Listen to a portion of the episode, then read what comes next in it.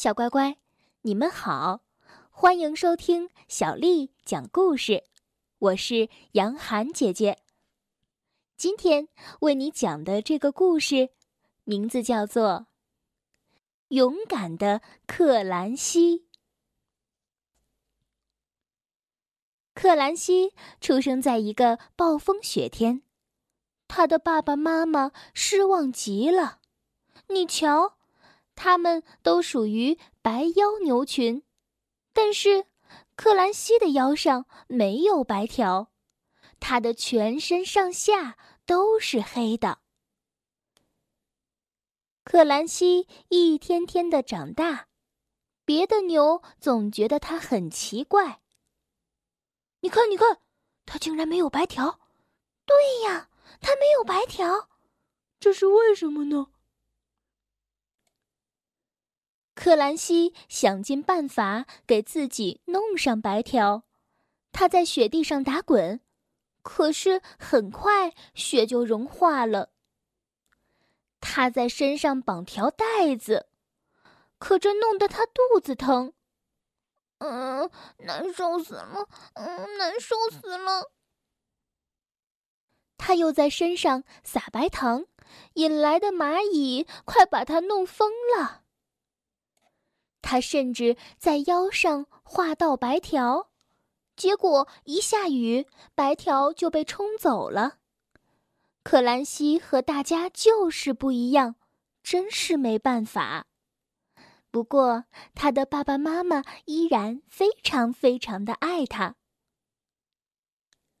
牛群里的牛对克兰西都牛哄哄的，可他们一点儿都不强壮。白腰牛群住在一片贫瘠的农场上，个个饿得皮包骨头，而隔壁的牧场水草丰茂，住着肥硕的红背牛群。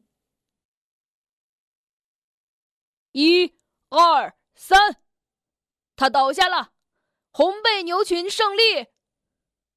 红背牛群在每年一次的摔跤大赛上都能获胜，赢得选择牧场的权利。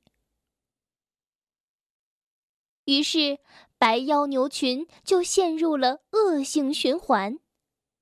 红背牛吃了美味多汁的牧草，越长越壮，所以总是能赢得比赛。一年又一年，红背牛享用着丰美的牧草。有的时候，白腰牛想在晚上偷偷溜进红背牛的牧草吃草，可是它们的白条在黑夜实在是太显眼了，总是出卖它们。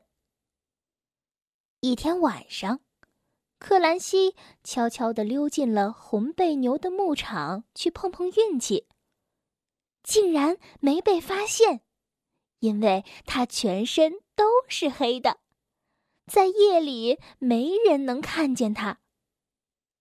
另一个晚上，克兰西正在吃草，他碰见了一头母牛。你是谁呀？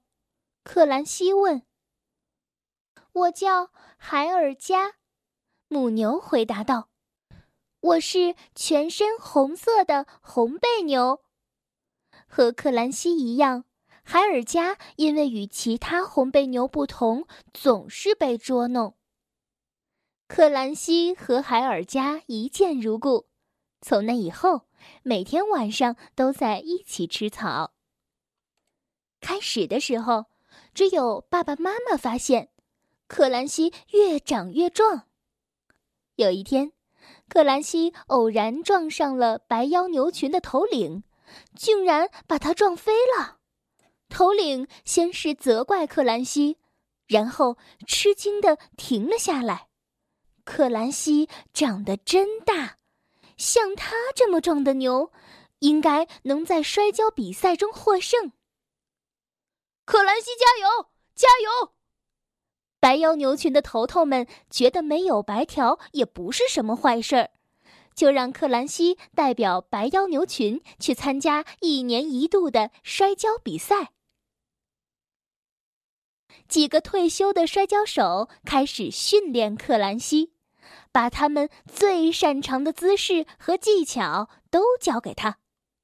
吼吼，倒栽葱式，后踢脚式，四仰八叉式，直升飞牛式，骑牛式，风车式。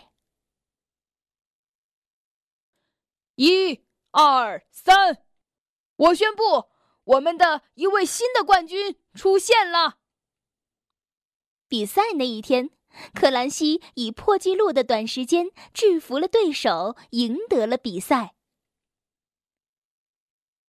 白腰牛群立刻冲向红背牛群，要把他们赶出牧场。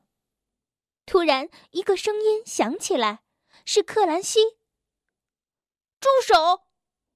他大声地喊道，大家听着。海尔加站在了克兰西的身边。克兰西说，我们不能再这样了，不管是黑牛、白腰牛，还是红牛、红背牛，一样都是牛，让我们拆除栅栏，一起吃草吧。很快，白腰牛和红背牛就变得友好起来。牧场上的草足够让每头牛都吃饱。柯兰加出生在一个晴朗的夏日，对他的父母来说，这是多么幸福愉快的一天呀！小乖乖，今天的故事就讲到这儿。如果你想听到更多的中文或者是英文的原版故事，欢迎添加小丽的微信公众账号“爱读童书妈妈小丽”。接下来又到了我们读诗的时间了。今天为你读的这首诗是杜牧写的《山行》。《山行》杜牧。远上寒山石径斜，白云生处有人家。停车坐爱枫林晚，霜叶红于二月花。山行，杜牧。远上寒山石径斜，白云生处有人家。停车坐爱枫林晚，霜叶红于二月花。山行，杜牧。远上寒山石径斜，白云生处有人家。停车坐爱枫林晚，霜叶红于二月花。